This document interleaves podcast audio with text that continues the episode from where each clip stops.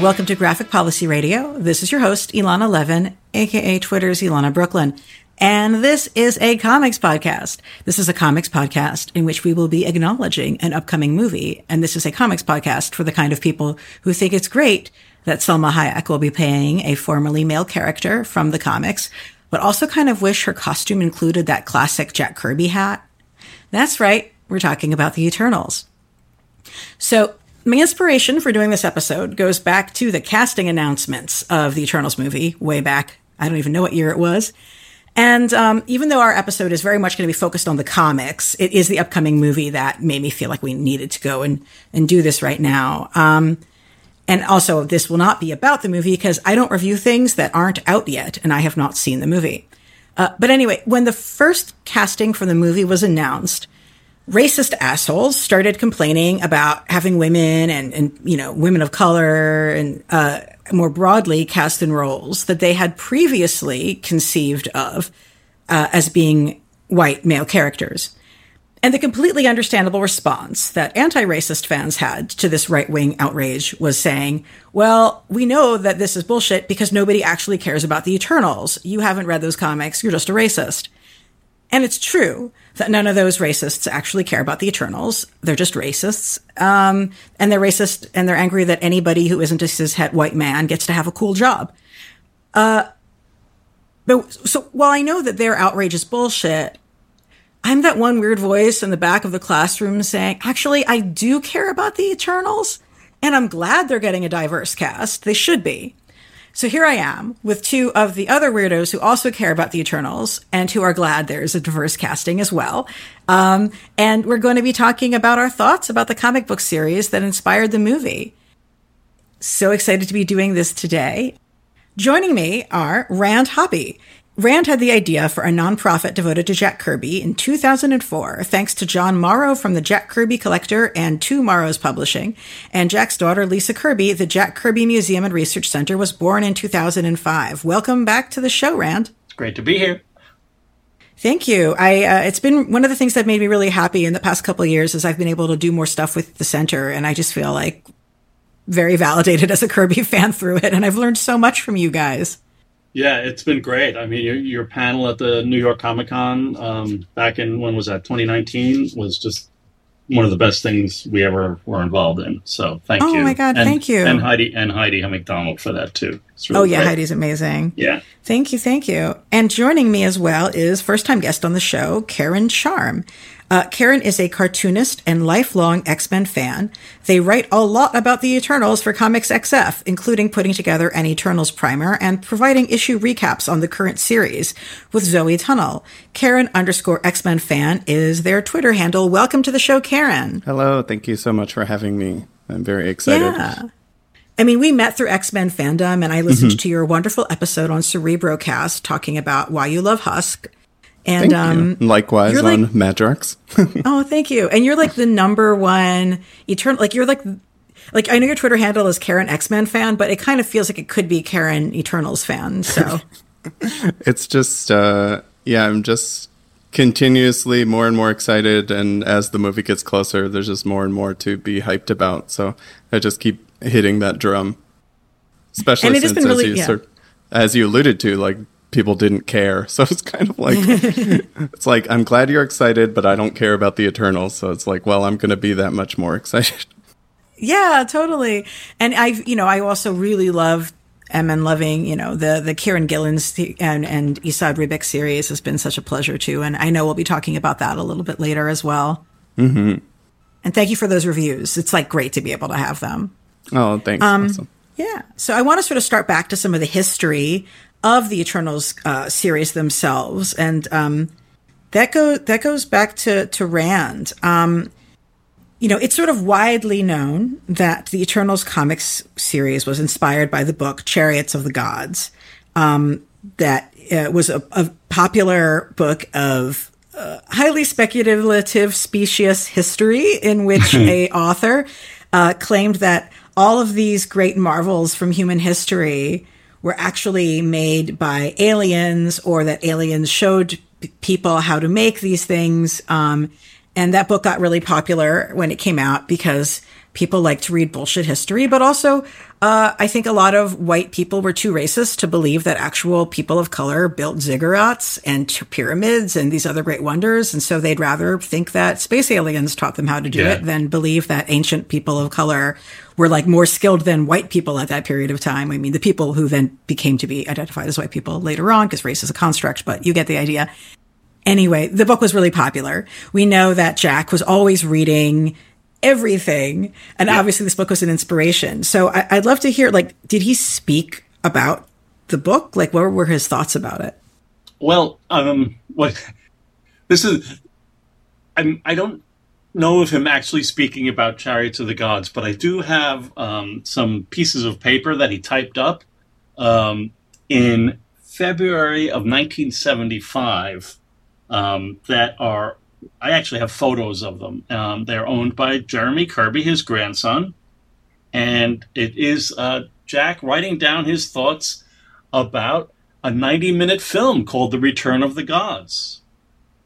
And it's it's based on the popularity of the Chariots of the Gods, and it was uh, kind of a, a, a setting up a a, a, a, a pilot and uh, setting up for a, a TV series about what would happen if the gods came and how um, humans would react.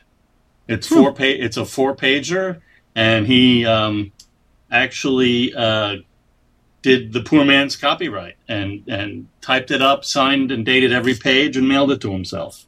Wow. Yeah. So For the record, folks can always do that by sending it to the Writers Guild and registering the script or copy Right. with them. Right. Um, Yeah. And it's actually quite cheap and helps you with your copyright case. Yeah. So Anyway. it- that was really something to come across when we were uh, Tom Kraft, uh, who uh, I, I work with at the museum. We uh, visited Jeremy, kind kind enough to welcome us into his home. We brought our scanners and scanned and photographed as much of his uh, his collection as, as we could, which is very kind. And uh, I I couldn't. I was really surprised to find this. It was um, it wasn't. I, I we know that there was art that the artwork for Eternals number one, and maybe even more than number one, actually does say the return of the gods at the top of it. So Jack was working on the comic um, under that title for for quite a, for a few issues at least. Um, but uh, it was really something to find this this uh, that that that it seemed to have started with with Jack wanting to uh, make a TV movie. Oh, that's wild. I had It's not wild. heard that. It's wild. Yeah, it's really it was really a big surprise, and um, you can kind of see. I don't know. I got. I should talk with Jeremy before you know offering the you know the contents of the four pages. I haven't done that um, to the public, um, but uh, you can kind of see the ideas for for the episodes in the series. Um, but there's no mention, no real mention of this, th- these distinct um, comic book characters like like Thena or Kro or any th- these pe- these characters are not mentioned. It's, it's more just like, yeah, we're, we're being judged. What are we gonna do? Almost like a I don't know. Was there was like the twi- like Twilight Zone episodes that have a theme of that this spaceship is is up there with these these unseen um, creators. You know, it's Judgment Day, and Yeah. what what various how various people uh, react to it. It's very very interesting. So, um, Yeah. Oh, wow. sorry, that was kind of my my. Uh, I didn't, as I said, I didn't answer your question. No, but you, I mean, you, you, I had no idea about those documents. That's really Yeah, amazing. I, it's really strange and, and exciting. Yeah.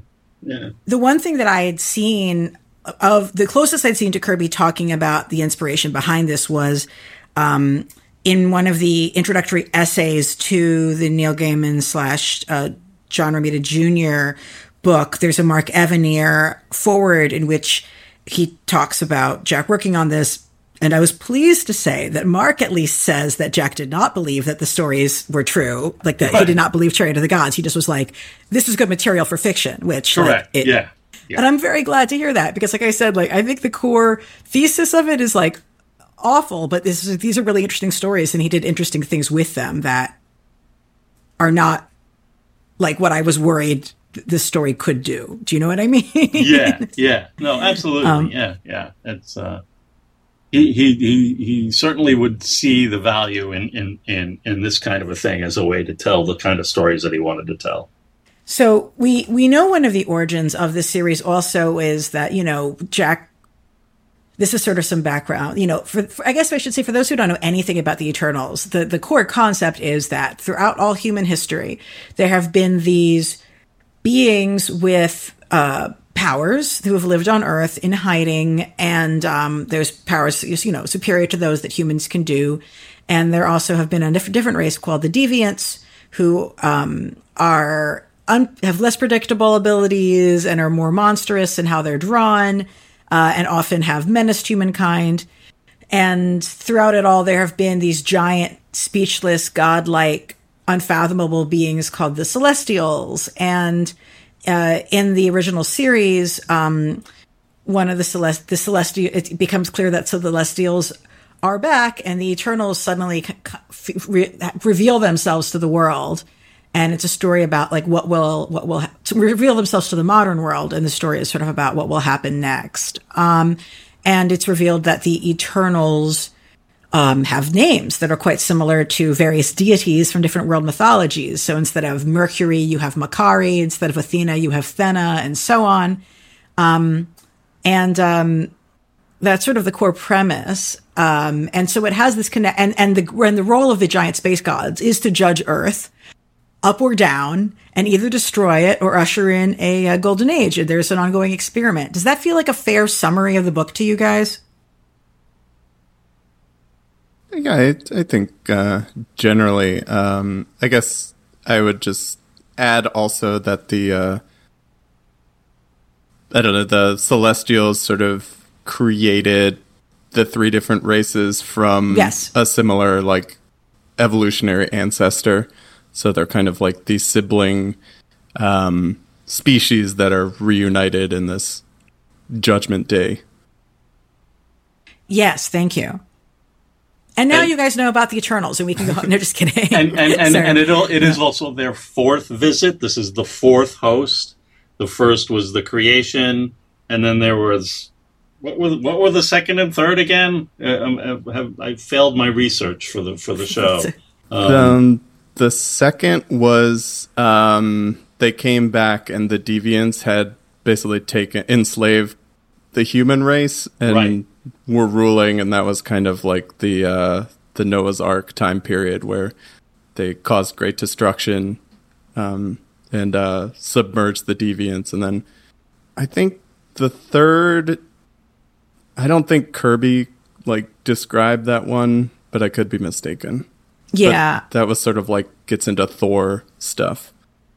I, I feel I feel like the third host is sort of when you had, for example, like Ajak, you know, somewhere in the Andes, like working with the, you know, I I, I I'm bad at chronology, but oh, right. possibly the Mayan folks, yes. Yes. and like that was when you had the Eternals and humans interacting and sort of the age of mythology getting born. Got it. Yeah, that that rings a bell. Yeah.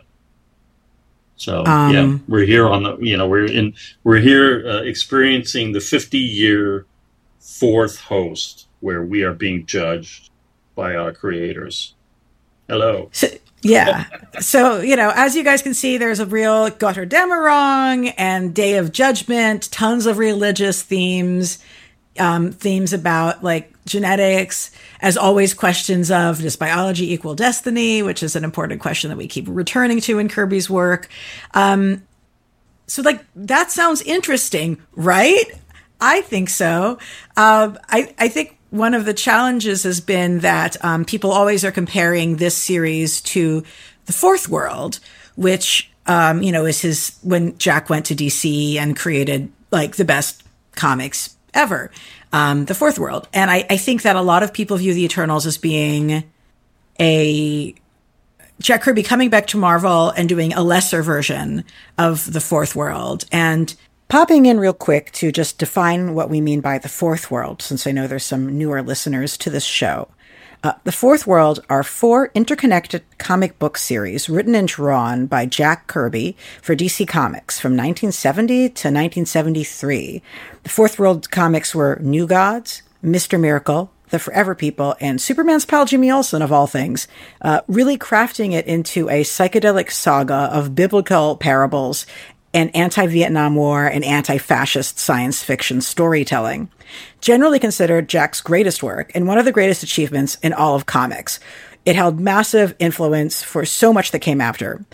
For example, you know, if you're not a comics reader and you're just focused on the movies, uh, to MCU people, there is no Thanos without Jack Kirby's Nixonian villain Darkseid.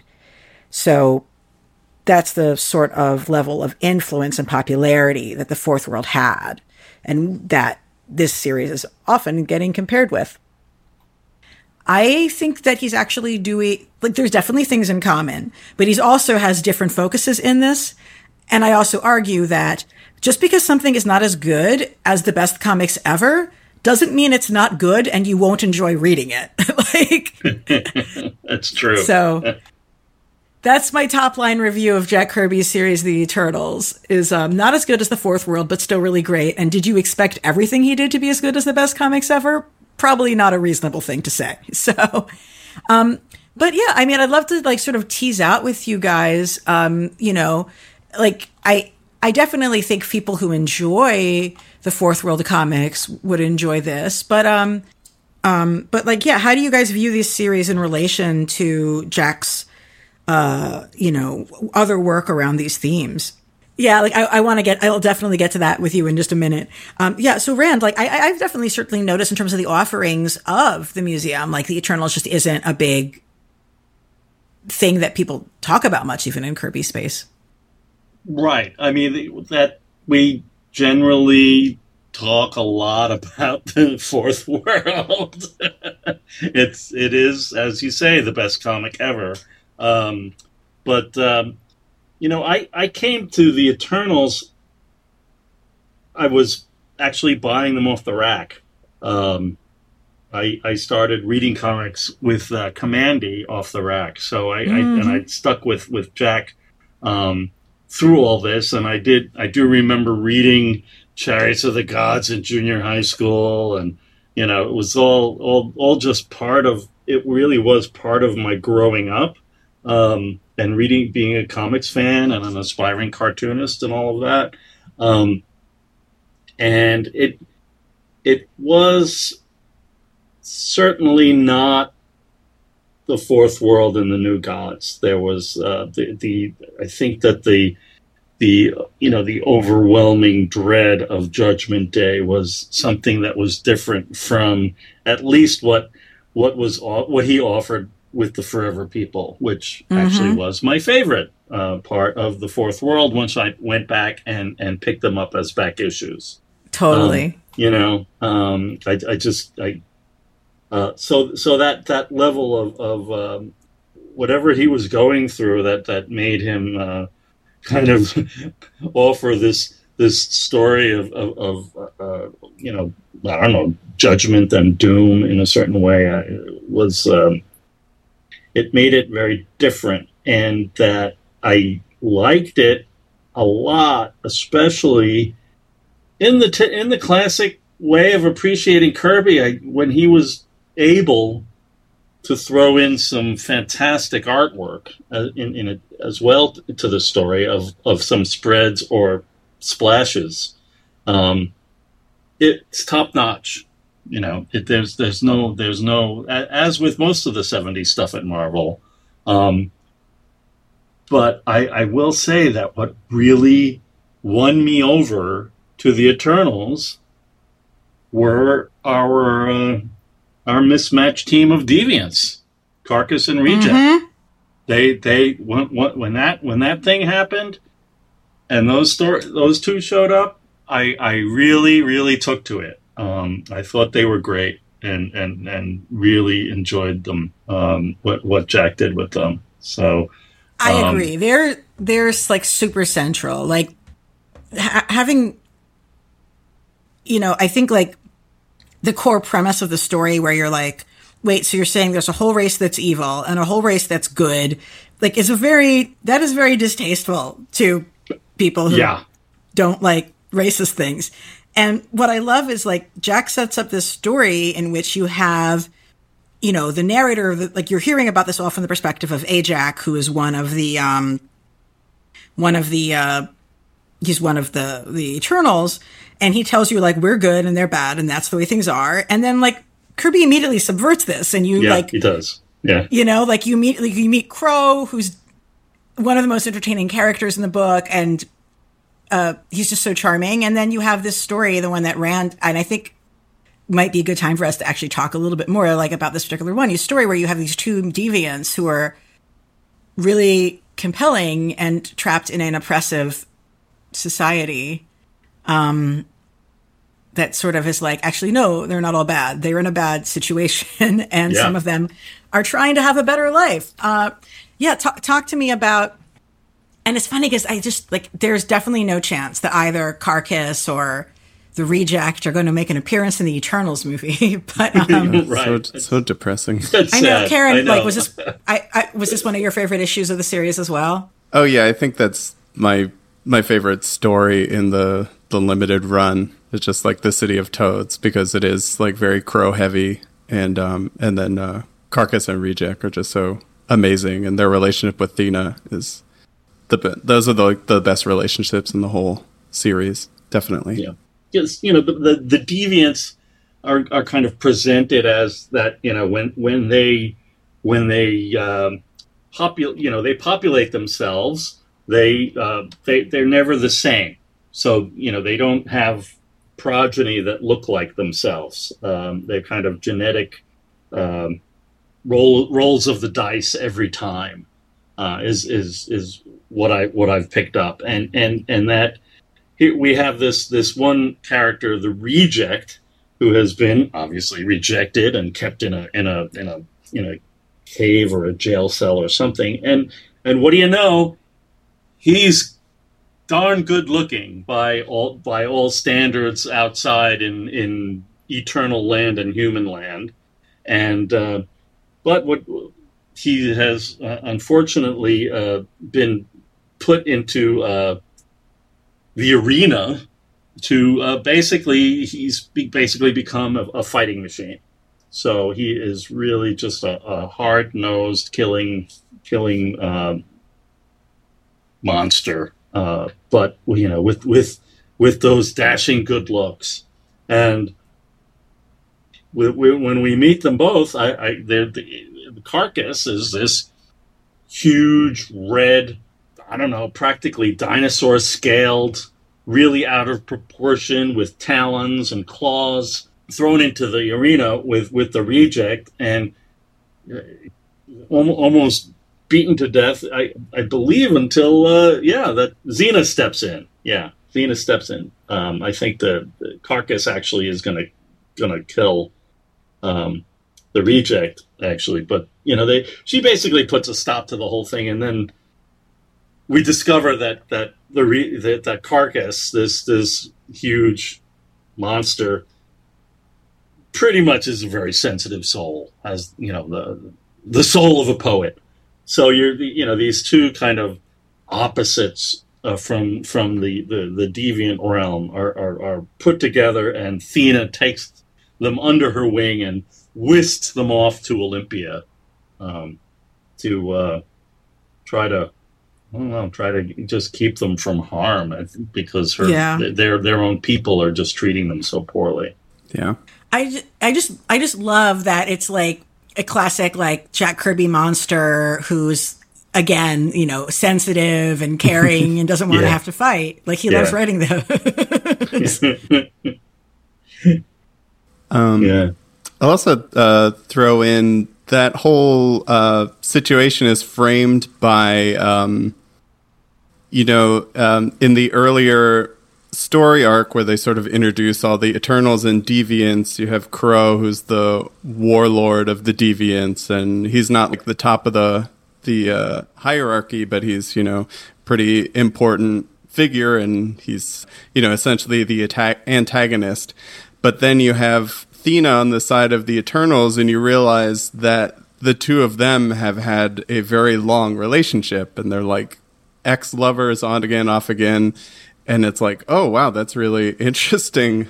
So basically, this story opens with Kro trying to like appeal to Thena and be like, you know, deviants aren't so bad. Let me show you where we live and, you know, it's a great place.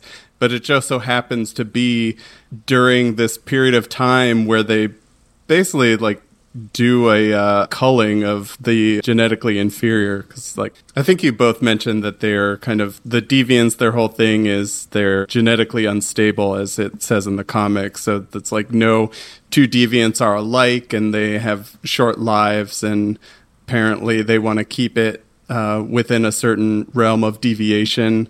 So they go around rounding up the most monstrous deviants and having them fight and then put to death and Kro is trying to keep this a secret from Thena because, like, oh, this looks really bad because it is terrible. And then Thena's like not having a very good time. But then she's also very, you know, kind of pretty shallow. And it's just like, oh, why are all you ugly people being so mean to the reject who's actually good looking and therefore has value? But then, uh, as like like Rand was saying, as uh, reject and um, carcass are put against each other, and also I love that uh, the reject's actual name is Ransack, which is just like what a good pair, Ransack and Carcass. That's right. That's right. Yeah, that's really great. I love it. Um, yeah, I mean, like, what are your thoughts about the significance of the Deviants' ongoing struggle with the Eternals? Um, and I, I think, like, definitely the fact that we were introduced to it through um, Ikaris, who I find to be like one of the least appealing of the characters in the yeah. whole series, explaining it to Margo Damian, who's like the human um, she represents the audience of the the readers of the comic basically in this. He's like explaining, you know, they're unstable, they're violent and dangerous and bad, and um, you know, I think I think like it's easy to just like kind of take that as word of God, um, especially because they then you know you you fight, but I I really do think it's like significantly subverted in in the texts, and I'm I'm sure that this gets continually complicated and enriched as the Eternals stories, you know, kept going after Jack's time, but like I'd love, yeah, like Karen, like what are your thoughts about the the significance of the, the deviants? I think it's really interesting in terms of the relationship with the Celestials because you, as we talked about, the second host um, when the Celestials came back, they basically like punished the deviants, and when um, this the Eternal series begins, um, the deviants are trying to basically stop the celestials from coming back because they fear like another retribution. And it seems like besides just general prejudice a lot of the um, antagonism between them is um, the deviants kind of want to get revenge or at least be left alone and the eternals are kind of the hall monitors. It's like they're trying to like you have to behave or else the celestials are going to spank us. And the deviants are basically saying it's like if we break their hands off they can't spank us anymore. But it's it's i just find it really interesting and that's where a lot of the uh, most intriguing like conflicts um, are for me throughout the whole series. Like um, basically the eternals continuing to go like you know you don't understand we are all powerless against the Celestials, but the other characters not really wanting to put up with it anymore. Mm-hmm. Mm-hmm. Karen, um, as the Eternals uh, were your gateway into Kirby, etc., like, h- how did you get into the Eternals in the first place? Um, well, I had been when um I was in high school was when the Earth X series was coming out um, by Jim Krueger and John Paul Leon, rest in peace. And um, they mentioned the Eternals and Deviants in that because it's kind of like a um, taking all of Marvel publishing history up to that point. It was in '99, and um, and sort of like trying to work it in and imagining what like a, a cohesive future would look like. So they talk about the history of like the Marvel universe. So they talk about the Celestials, Eternals. Um, and while the Eternals themselves only get like a brief mention, the Celestials have like a very huge like um, reveal later in the series where they come back to Earth, and it's like really completely gorgeous as drawn by Leon. Um, so I always kind of like knew about them there, and um, I remember checking out the Gaiman series when it started to come out, but I didn't really stick with it. And then it wasn't really until um, they announced the Eternals movie that I was like, oh, okay, that's inter- interesting. And then there had been rumors that that was what Jonathan Hickman was going to reinvent. So I was like, well, I want to get out ahead of this. And, um, you know, that summer I just like went through and read all of the, um, the original series because like I said, you know, I consider Kirby, I think rightly to be one of the greatest. Um, it's pretty self-evident and mm-hmm. getting to see it at the height of that uh, mid 70s period was really outstanding. And then as soon as I saw Kro sunglasses, I was just completely smitten forever. Kro and sunglasses is like great. I um I um I don't know if there's going to be future Gillen comics in which we may finally see him. But I just, God, I really want, and I told him this when he was on my show, Kieron Gillen, who did the recent Eternal series. Like, I really want Kieron Gillen to write Kro. Like, that's just a thing that has to happen. Because Kro, and this is one of the things, Kro feels like a Kieron Gillen character, except he was like literally invented in the mid 70s by Jack Kirby. Like, he is like sardonic and pop culture wise and, maybe a little has more heart than he perhaps would like to let on, but is also still just like not cuddly um, and um, kind of a dick. I, I, I love him. He's um he's one of the he's the main deviant that we spend time with in the original series. Anywho, um, yeah, like Karen. I mean, I one of the things like were were there characters from the original Kirby run that you were just like other than Kro, who you're like, I love this person? um, you know, I really, I mean, feel like Sersi is yeah. hands down the best Eternal and one of the best characters, and she's just so amazing, and her attitude throughout is just so great, just very like laissez-faire and just like whatever, let's just dance. And her relation, her like fascination with Sam Holden, the like stuffy human professor, is so charming to me, and mm-hmm. um yeah, anytime Sersi is throwing a party is amazing. I also love the Delphan brothers because they're just so stupid. I um I, I love Sersi. She is just because she basically she's the eternal who's been living in her beautiful loft in Manhattan and like throwing parties and having art and like not telling people she's an eternal, but also but like but truly engaging in the world. Um, and also was obviously was Circe in the Iliad. Um, and I just love how she's just living her best life, being like a rich lady having fun in Manhattan. Um, yeah, absolutely. It, it's so much fun. I really enjoyed when she uh, created the uh, the hoedown in that oh military guy's office. That's yeah. one of the yes. best comic book panels.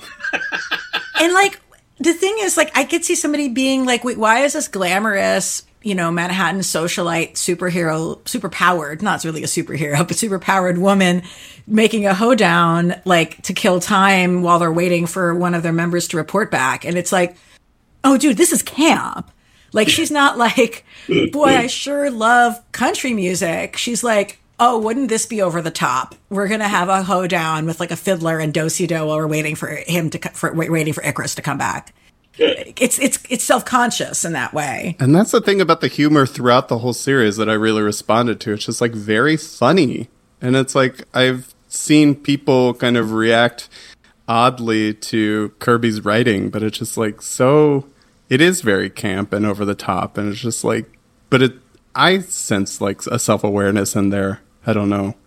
mm-hmm mm-hmm Yeah, I mean, I'm curious like Rand, like how much does, did Kirby speak about what he was doing working on this series and his feelings on it.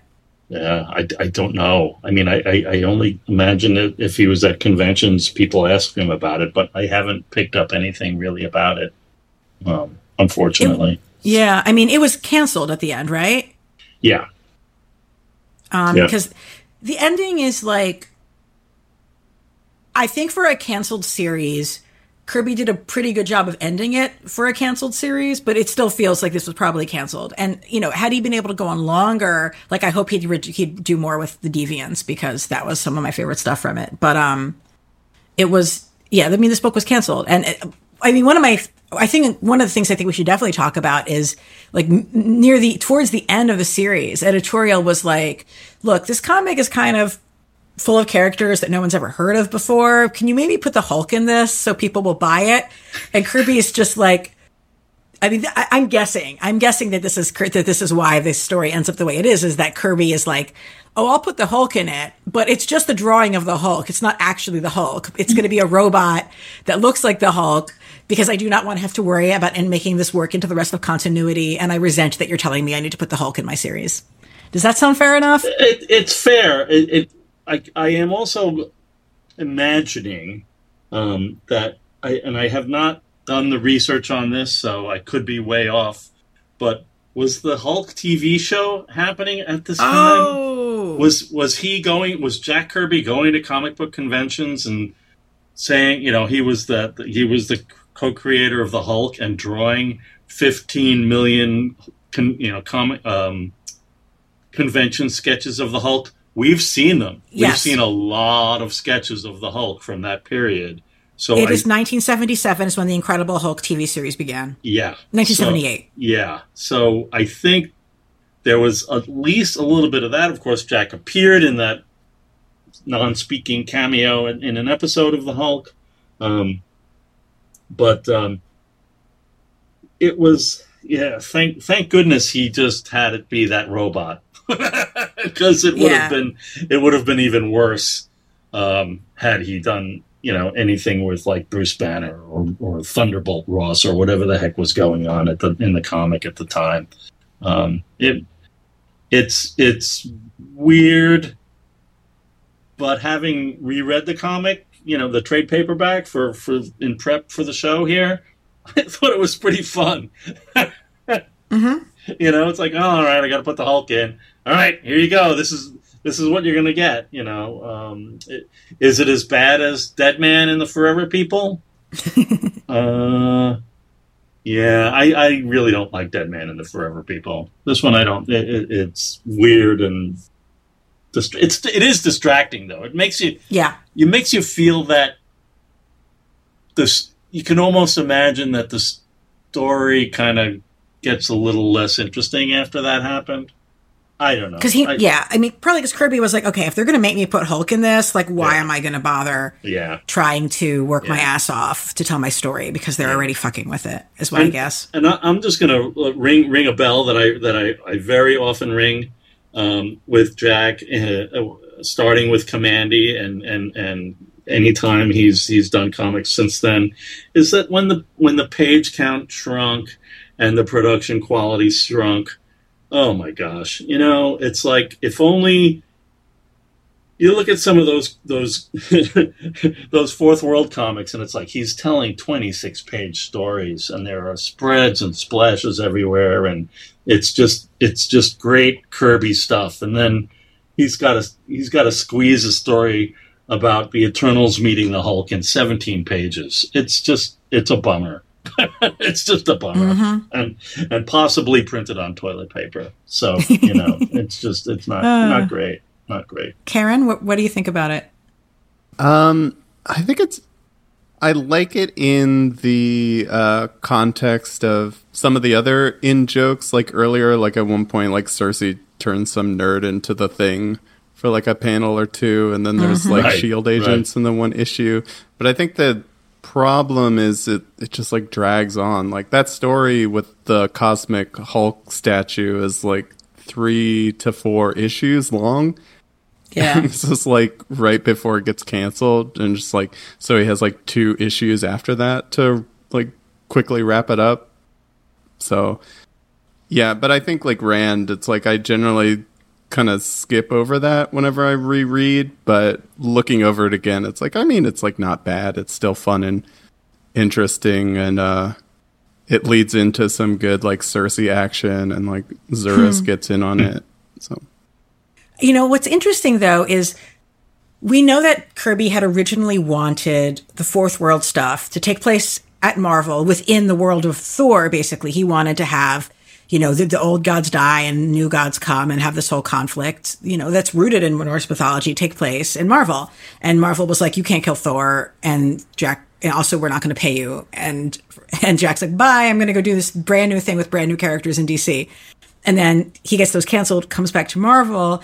And I mean, Jack didn't do it, and I mean, Jack's Jack could not get away with killing Thor. But it's interesting to me that here is Jack back at Marvel, and he's choosing.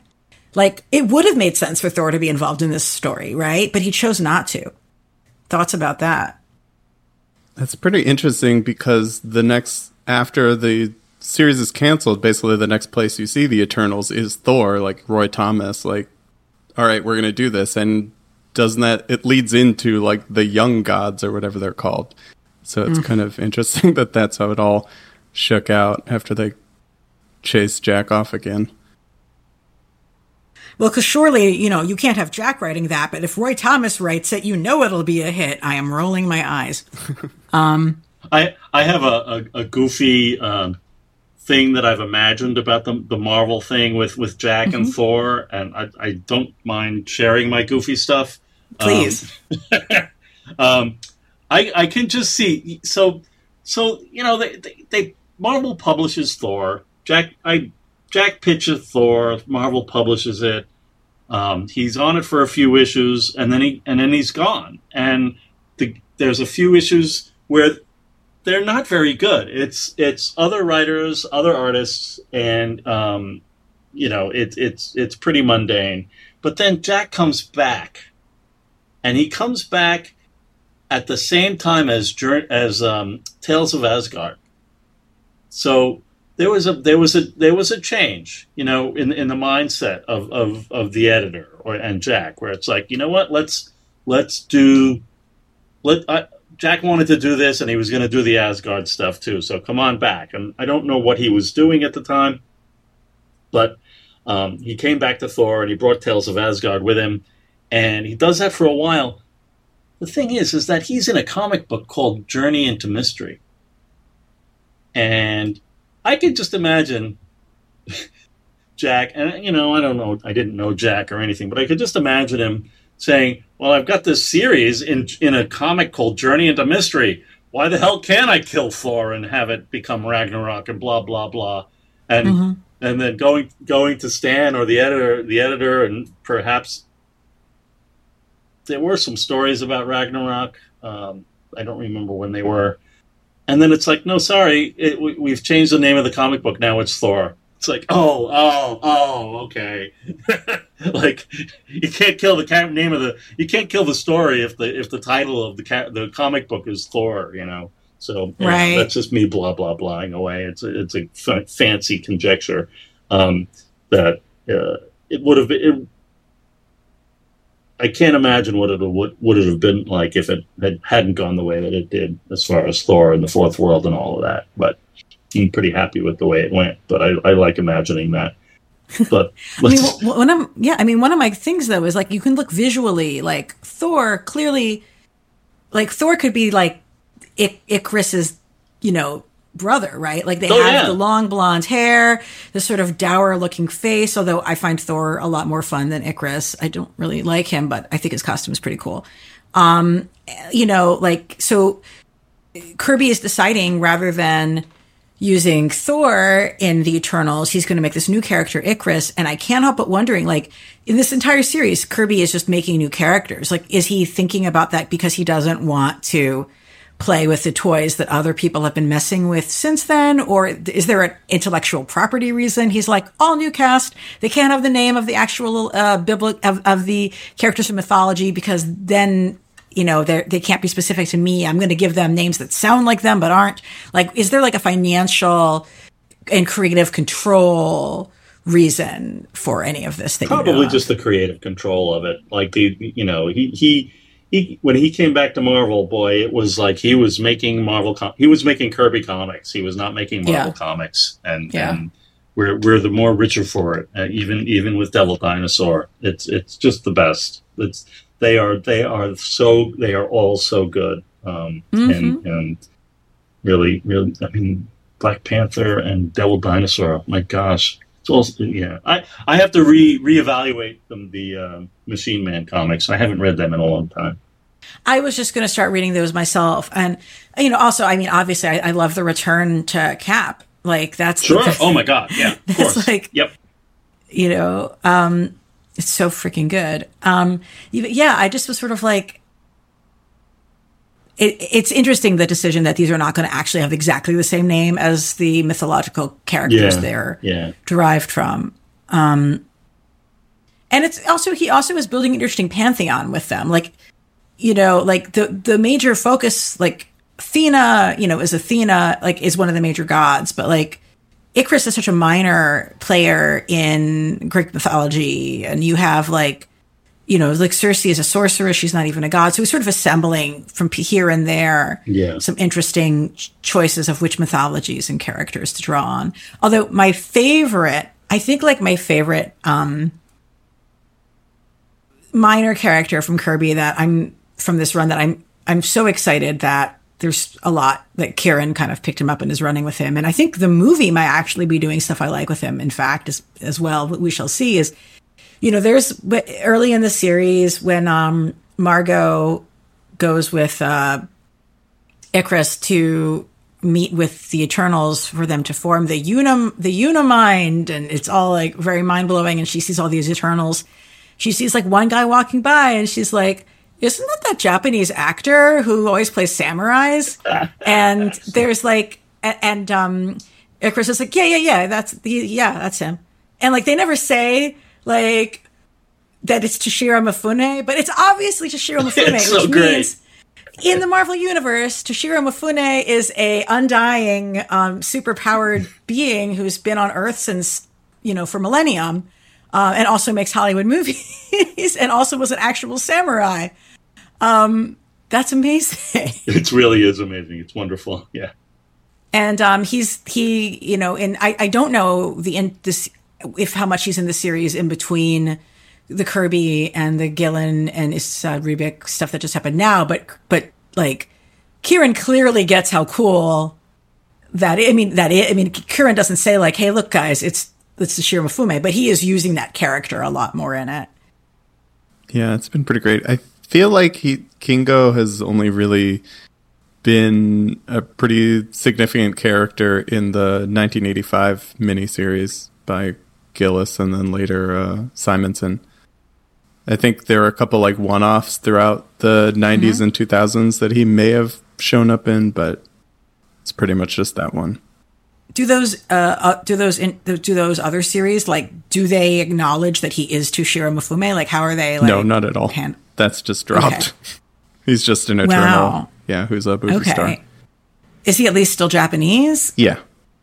Okay, that's good. Um, that's interesting. But then at least they do remember, like, I mean, I think it's interesting. Like, one of these Eternals that's been hiding among you all this time is a movie star, which, like, makes sense. They can do cool things. They're not going to age, you know? Um, and I, I see, we see that's the character that, um, that's one of the characters who's in, going to be in the new movie. And they're, in this one, they're having him be a Bollywood star, but it's the idea that, like, yeah, one of the gods has been very much hiding in plain sight as a movie star this whole time. Um, which I think is a lot of fun. But also, I would like to co-sign that, like, clearly, if you were going to have a person be one of the Eternals, I think Toshiro Mifune makes perfect sense. So, um, and I hope the estate doesn't sue anyone. Right. And you know, like Jack Kirby, you know, always was reading and watching and in- incorporating pop culture into his work, and you know, definitely that he was an actor whose profile in America was on the rise finally in the states at that time. So it makes sense that Kirby would have been hip to it. Um, I mean, I guess I would say also speaking of like international influences on Kirby's art in this, um, you know, the story really kicks off in the Andes. Um, it's, I don't know if they actually say which country, uh, in the comics, but, um, in the Andes Mountains. And, uh, I think th- one of the things that makes Ajak memorable from the comics is he's got this amazing, like Aztec style headdress um, that he's wearing. And you see in the art throughout the book, but especially the stuff that takes place in the ziggurat where the story kicks off, like there's tons of Mesoamerican visual influences in Kirby's drawings on this. Did, did Kirby like do you have is there is there any preliminary art you folks see like does he is he do you see any cut and pastes out of national geographic or like i would be dying to know if there was an exhibit a new exhibit at the natural history museum that would happen to be out while he was working on this or oh, something. That, i don't know. Yeah that's the kind of thing um, that would be really great to learn. We, we we know that he had he had books and we actually have a few of his books in our in our collection um, but nothing nothing that really relates to the to the uh, the, the, South American cult ancient South American cultures. Unfortunately, mm. um, we haven't seen anything really um, in that. But uh, who knows? I mean, stuff pops up all the time, so you know we might find a new cache of of wonders. Um, maybe in as a result of the movie coming out and, and that, that is profile, true. You know, that is true. Yeah but like having, but certainly like having a Latina actress cast this Ajak is like such a good move specifically because she, because the character in the comics is like running around dressed in an Aztec influenced outfit. So. Yeah, that that is some fantastic headgear that that Ajak has. So that's uh, you know we can we should we talk a little more about headgear and helmets yes and, that was the first listener questioner we got was from a listener asking what is the best jack kirby hat in the series do we all agree it's ajak I mean, yeah it's it's yeah. hard hard to argue yeah i it's just yeah it's got to be ajak ajak has the best jack kirby hat i do and so thank you for asking austin wilden i do think that um, Salma Hayek's headdress in the movie looks really cool, but it's still not a Jack Kirby hat. Like that's just it like, needs guys. another like foot in front of her. That's right. Exactly. Doesn't have a tripping hazard, so I don't know. um, but I but I, I really was like I'm 100 percent into this casting. It was interesting though, like Salma describing the character as being the mother of the Eternals and a healer, and that's very different than Ajak characterization in in the comics. But like where Ajak is like sort of like a diplomat and also a huge massive nerd but I also like don't care. Like I'm not like I feel like radically changing Sersi's personality would be would be a loss, you know, but um I don't really think it's like a huge loss to radically change Ajak personality even though I do enjoy Ajak in the comics. Anyone? Um yeah, I agree with what you're saying about Sersi. That's kind of the one thing that I'm still nervous about, but you know, the die has been cast. But yeah, I think keeping the I mean it's a huge cast already and there are so many more great characters. I think it just makes sense like seem just like smash Zuras and Ajak together and make one character. That's fine. Cast a woman as great as Salma Hayek. That's amazing. Very in yeah. favor of that. Yeah, yeah. I um and I love that it's much more global because the Eternals come from everywhere. Like it doesn't make sense. Like it, it just literally doesn't make sense for them to all be white people. It, really, especially in true. the comics, we know some of them are not. For one, yeah. and for two, it makes no sense for them to be all be played by white people at all. Can I can so. I just um, briefly mention some of the the Kirby things that we that's happened recently and are gonna is gonna happen recently, which is the we yeah. were at New York Comic Con, and um, we had some some folks show up with their celestial uh, helmets. Um, yes, um, was just uh, just really really great. Like um, photo opportunities at our booth with these these guys, and uh, to as to just to follow follow through on that, we're we're we are going to have a pop up uh, in the middle of November, starting on Veterans Day. Um, mm-hmm and we are going to feature the Eternals, and we are talking with the helmet folks uh, to bring the helmets to our pop up as kind wow. of an, another photo op kind of thing. So that would that would be so cool. Those yeah, costumes were amazing. They really were. Um, so just talk, speaking about headgear, I, ha- I had to Mm-hmm. I had to get that in there. Well, I'll definitely be at the pop up. I always am, even though I Oh. don't go to anything right now. I will put on my strongest mask and hang out. But like, yes. but um, I yeah, I you know there was something Kieron Gillen, who's writing the current Eternals series, said when he was on my podcast before, which was he feels like the Celestials are kind of if if like the Eternals comics in general are the Supremes, the Celestials are Diana Ross in the sense that they got bigger than their original group. Um, because it's true, like you see the Celest and Kieron actually used the Celestials, you know, in his own in his own like X Men stuff. But like the Celestials are the piece of the Eternals that have appeared the most outside of the original Kirby comics, um, because the visual design of them is just so stunning and compelling. You've already seen one of them in the MCU, and Right. um, like be, you, everybody wants to see these giant, amazing helmets. They are amazing character design. But Karen, you you've certainly been tracking. Like I didn't realize until recently that like Sersi was an Avenger for. I mean, of all of the X, I'm sorry, of all the Eternals to randomly become an Avenger, it being Sersi is kind of wildly entertaining in and of itself. Like, what? How do you feel about the uh, Eternals in the books in which they're predominantly interacting with other parts of the Marvel characters? Like, do you feel like the Mar- that the Eternals do they make sense in the broader Marvel world? Um, I think so. I think that, you know, Kieron in the current series has made it make the most sense ever. Like, I fully buy into his thesis that the Eternals are like the angels of the Marvel Universe, essentially, and I've just loved how that's been playing out. Um, it's funny because one thing I didn't mention earlier, it's like, yeah, I kind of only knew about Sersi from like childhood as being an Avenger because it was around the time when Bob Harras was writing it, and uh, he gave her about as good a storyline as you could expect Bob Harras to give a female character. So it was Oh, really man. bad. Okay. is what you're saying. It was basically like uh, trying to redo Dark Phoenix and just totally torpedo Sersi forever. No, that's so fucked up on every single level. Yikes. yeah, but thankfully she's back. But yeah, um, but her being on the Avengers is actually predates those.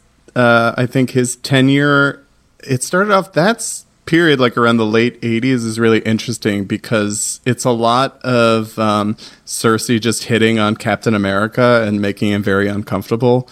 So that I'm here That's for. entirely in character. Like Yes. that is like yes, Exactly. That, that's But yeah, it. then it gets into a lot of weird stuff with uh, Black Knight, where she's like, "You are my my soulmate, and I'm going to make you my soulmate against your will," and it it goes dark places that we can best forget.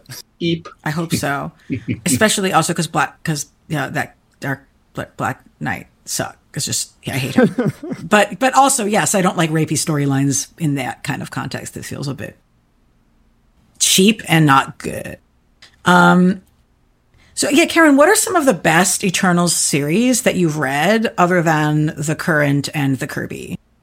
Um, I have a big fondness for the 85 series, which I mentioned before, largely because it is pretty Kro and Sersi heavy. Um, And it Which one is that? It's uh, it's called The Eternals. It came out in 1985. It was started by um, Peter B. Gillis with Sal Buscema on the art, and then Beautiful. in the last like three issues, Walt Simonson takes over writing because I think the editors were like not into Gillis's storylines. But um, it's pretty fascinating. Um, it's it's more of a like straightforward superhero comic than anything Kirby wrote, but it's got a good sense of humor. And then um, I like the 2009 series that uh, I think was written by Charles and Daniel Knauf, but uh, drawn by Daniel Acuna, who's one of my Ooh. All-time favorites, and that's for the visuals alone. That's just worth checking out. It follows up on the Gaiman stuff after he kind of like lost steam and left it where it was. He like came on, and I think it was 2006 to like reinvent the Eternals, like try again after a couple failed decades. Um, but it doesn't really go anywhere. And then it's kind of like, here you go, they're reinvented, but no one really takes that up. But um, I do like that 2009 series because it, it kind of makes um, Makkari a more central character. And uh, it has a lot to do with the Dreaming Celestial, which then Kieron picked up in the X Men, like you talked about. So well, it's you know my my I was realizing my first exposure to the Eternals um, was my brother got me the the Neil Gaiman JR JR trade paperback a long time ago, and I was like. These are two of the best names in comics. Surely this will be like the best thing ever, which I'm sure is what my brother was thinking when he picked it up because he actually hadn't read it either. And I read it and I was like, this does not live up to this being two of the best people in comics. Um, I, I don't, I don't think it's bad. I just, you would have hoped that when the two of them were working together, you would have had something even better. Um, and I think one of the weaknesses is I don't think the book really understands or likes Sersi, even though she's a pretty major character in it. Yeah. Um, but I was starting to reread it in preparation for this, and I had remembered like disliking it. I don't know that I dislike it. I just don't think it's like awesome. I think it's okay. Maybe I don't know. What are your thoughts on that one? If both of you are, I know you read it, Karen. Yeah, I feel the same. It's I kind of I think I've softened on it after I've reread it a couple times, but when I first read it, like you, I was like pretty underwhelmed, and I also kind of resented a little bit that this was the version of the Eternals that everybody was like, "Oh, this is yes! what epitomizes them." It's like, have you read Jack Kirby? And and also, there's no Kro at all. It's yeah, it's a unforgivable sin. No, like I think we're the number one group of people here who are like, every, it's true because everybody's been like, what you should read to prepare for the Eternals. Like you should read the, uh, you should read the Neil Gaiman and JRJR thing because we've heard of it before. And we're the three people that are like, have you even heard of Kirby, guys? Um, Rand, what about you? I, I have, I have not read. Uh, I think I read the first two issues of the Neil Gaiman um, Romita Jr. story, and I forgot to pick up the rest of the issues. So noted. Yeah. Noted. Mm. yeah. Well, mm. what do you, what do you guys think about like? Does it make sense to have the Eternals interacting in the broader Marvel universe? Like, I think you're right. Like, Kieron has really woven it in in some interesting ways right now. I don't, I don't get the sense that Kirby was seeking to do any of that when he was working on it, and that he kind of wanted it to be its own thing. That sounds like that was the case, right? Sure. Yeah. Yeah. Um, and which now we have also answered another one of our listener questions. So thank you, Dano Cosmic, for sending that one in. Oh yeah, here's a thought question. Like, so guys, like, what, what with the Eternals, you have yet another group of people with special powers that set them apart from standard humanity that have a have a name for their species, so to speak, sort of like the Inhumans. Like, what what sets them apart from like the Inhumans or to you like you know, I definitely can see like why people would be like, well, the X Men are a better core character concept idea than the Eternals. But like, what what sets these guys apart from the other not quite human subtypes of humans, so to speak, in Marvel? Um, it's hard hard for me to talk about the, in the Marvel uh, context. I, I I like the the way that Kirby set the three species up as as siblings, um, mm-hmm. and that that you know the one the one that we know is is is us, but then there are these other two that that get revealed, um, and as uh, and and and we start being judged. Um, so yeah, it's not like they're they're heroic or or I mean they are somewhat removed from um, our experiences. But um, no, I, I, it's hard for me to, to talk any, any further about it uh, in, in, regard to that. Uh, I, I, mean, they are hidden on mountaintops, which is a lot of what was going on with the Inhumans. It's a good, interesting yeah. parallel. Um, so, uh, yeah, there was like the domed city, stuff like that. Uh, but um, yeah, I just wish he had, had been able to tell more stories, you know, mm-hmm. just to really get into it a little more. It seems like we really we really didn't get it. um, as much um, to really let us get to know these these these people. Yeah, I, I hope we someday get to get a little bit more writing about what he would have wanted to go to next. Yeah, Karen. So why the Eternals? Why not the Inhumans? I think I was just trying to think of what to really say, and I think part of it maybe is kind of their invulnerability, which kind of makes them very unconcerned in a way that is kind of like um you uh more like mythological creatures in a way um than I'd say the Inhumans. Um yeah, it's and it's not like a, a royal family like they are. It's just kind of like they're they're kind of a family, but there's not so much pomp and circumstance outside of the Unimind, which is amazing. Okay, the fact that they can create a Unimind is pretty amazing, I think. That, that- That is special. Really, that is really special. Yeah, So okay, that's my answer, the Unimind. perfect. I love how they're like, we almost never create a Unimind, but we're going to do this right now while you're sitting here, uh, Margo Damian. Hope hope you don't have a complete like m- brain meltdown That's after right. witnessing this. Be right back. We're going to have like a hundred beings fly into a pile together and make a giant brain. Um, you've only known any of this happened for about 24 hours. Hope, hope that's cool, Margo. Bye. And then we're just gonna go into space to think for a little while. have a think on it. Margo is like not my favorite random female witness character. Um, actually, it's funny. We talked a little bit about this during the Kir- Kirby's We Female Characters panel that um, we did during uh, New York Comic Con a few years back, and I was like, you know, in a comic that has awesome people like Thena and Sersi, like Margo is really a bummer. And I think like someone who was, I don't remember, like was putting out like, yeah, but she really is just the audience stand in. And Jack tends to have these like non powered women sort of be the audience stand in a lot. And that's sort of interesting because on the one hand, it means you have these women who are not powered. On the other hand, she's also implying that like maybe the reader is a woman as well, which is interesting. Rand? That's a that's a good point. Like Cer- when Sersi uh, takes charge of that one fight scene. So I'm changing Oh, the yeah. subject. I'm so sorry. Yes, no, it's fine, but it's fine. Like, and you should like, yeah, like she does, she's she does great stuff. Like, she's great. Like, Yeah. how can you not? Yeah. Um, yeah. There's mo- there's some really good fight scenes in even in the last issues, like the scenes where Ajak is fighting Drum, Drum. Um, Uh, it's like Dramadan or something like that. oh, the Dram- Dramadan. Yeah. yeah, like oh my and she's- god. I mean, those are great. Those are great fight scenes, and like Sersi showing up and like like helping out, and then Sersi yeah. the it's a really- Terrible. yeah. Yeah. Yes. That's right.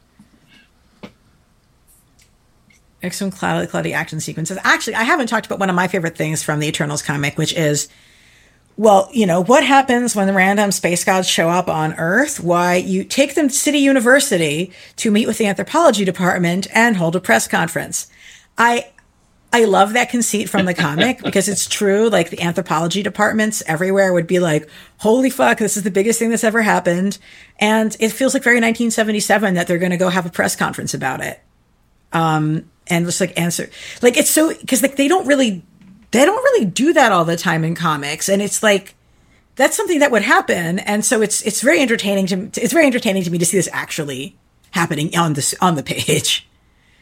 Um, and I have a number of friends who teach at City University, and I just point out like this is at City College. Like this is not like the the the, the splash page. The splash page for this issue is like gods and men at, at City College, uh, wh- where my friend teaches, and that's like such a New York thing. Like Yeah. it's not Empire State University or one of the fake ones. It's like New York's public in a New York a New York City public university is where this is all happening.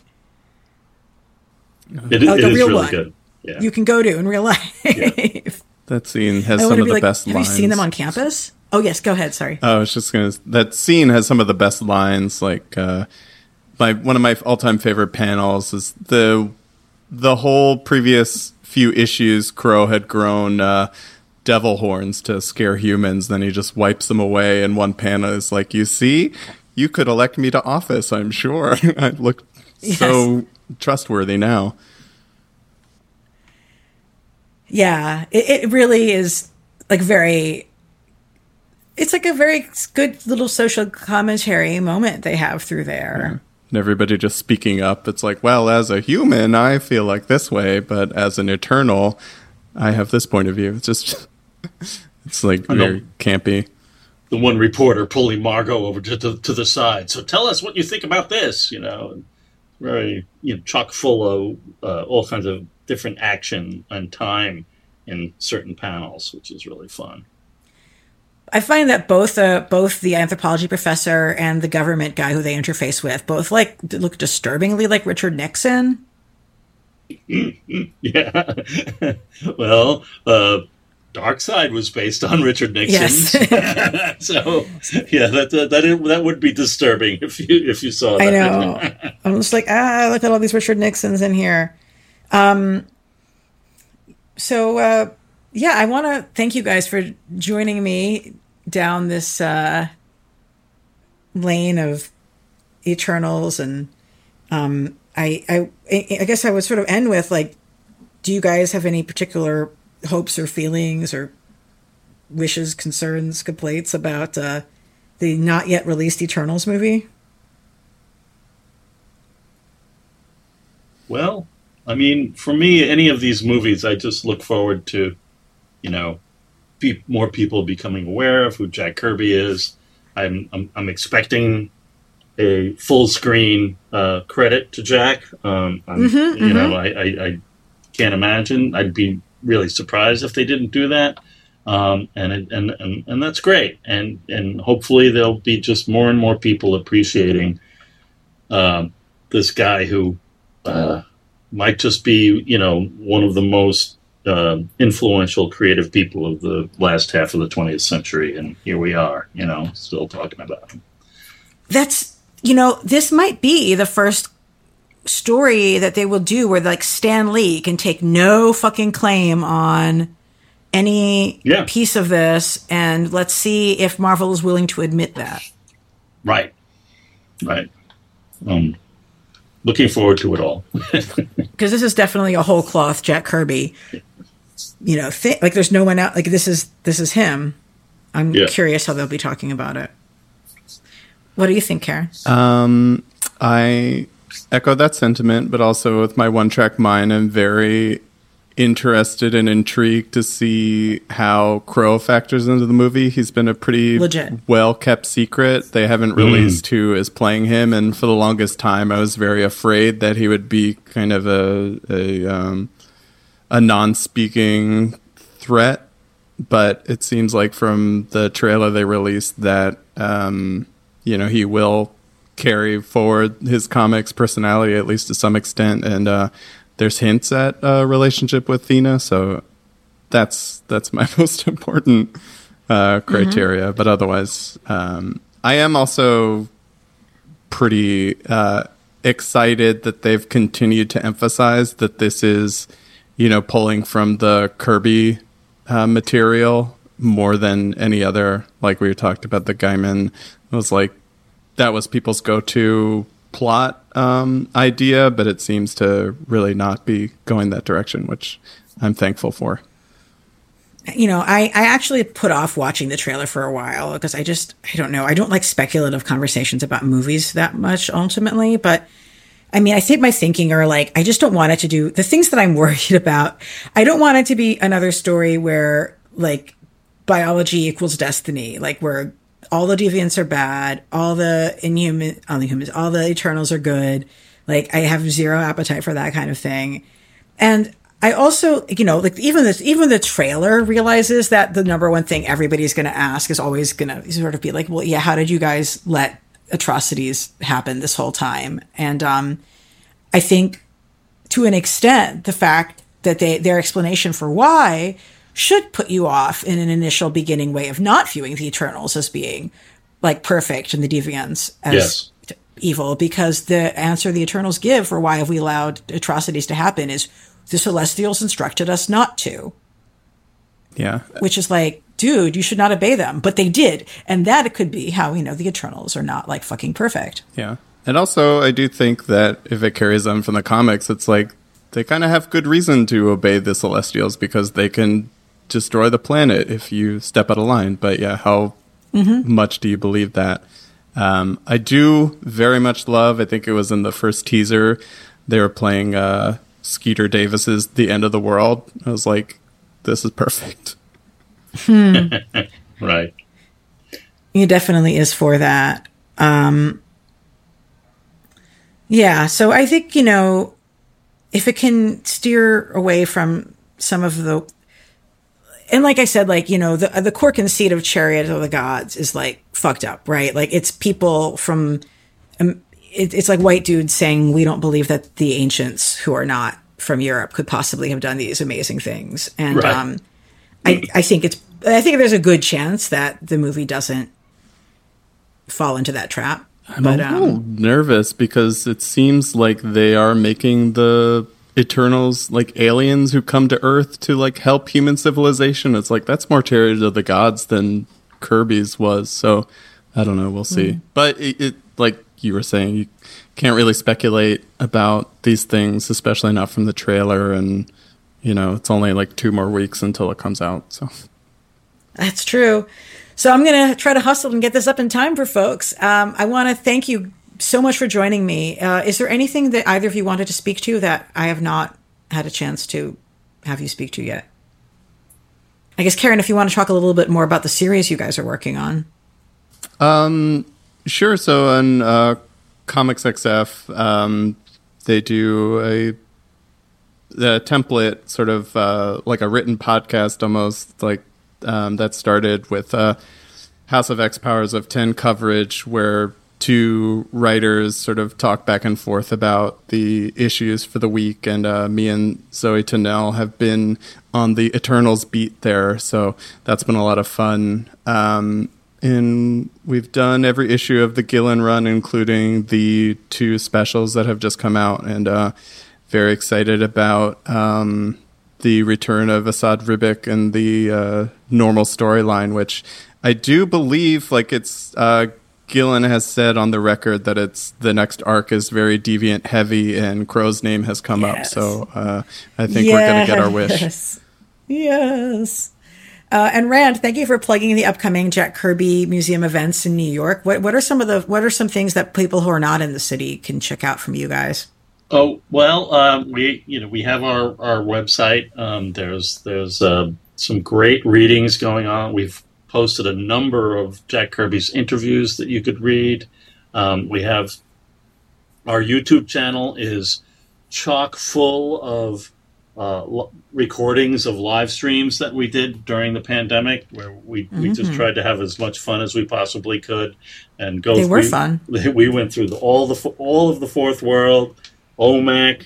Um, we had you, you helped us out with some OMAC stuff, which was great. Yeah. And uh, yeah, definitely check out our YouTube channel. Um, we we haven't done any YouTube in a while, but we will be doing some live streaming and podcasting and uh, other kind of events at, at the pop up that, that's coming up on the 11th at 23 Warren Street, New York. So we'll there's definitely ways to keep in touch with what we're doing. Um, online. Great. And, and um, so folks should be following the museum on social media. What is right. what are, what are, what is the handle again? Yeah, we well we you know it's it's uh, we're we're we're on Twitter. Um, I believe it's Kirby Museum. It's um, Jack Cur- yeah Jack Kirby, Jack Kirby Museum, Museum, on Twitter. Yep, and uh, well you know every I got to say the, the the folks at the New York Comic Con were talking a lot about Instagram, so we might have to up our Instagram game. We are there. Um, just been paying more attention to Twitter these days, but um, we'll, mm-hmm. we'll we'll definitely take a look at our Instagram and see what we could do. Awesome. Yeah. And of course, as you guys probably know as listeners, I spend a little bit too much time on Twitter. My handle is mm-hmm. E L A N A underscore Brooklyn. That's Elana underscore Brooklyn. Oh, Karen, you're on you're on it as uh, Karen X Men fan. Is there an underscore? Karen yeah, Karen underscore, underscore X Men fan. Fabulous. So you should follow all our listeners, follow all of our guests. Thank you for joining us for listening. I will be uh, braving the movie theaters for the first time since Delta hit not for the first time since COVID, but for the first time since Delta hit, to uh, be able to cover the Eternals movie. And I'm um, going to have a, some really exciting guests for that. And as we like to say at Graphic Policy, keep it geek.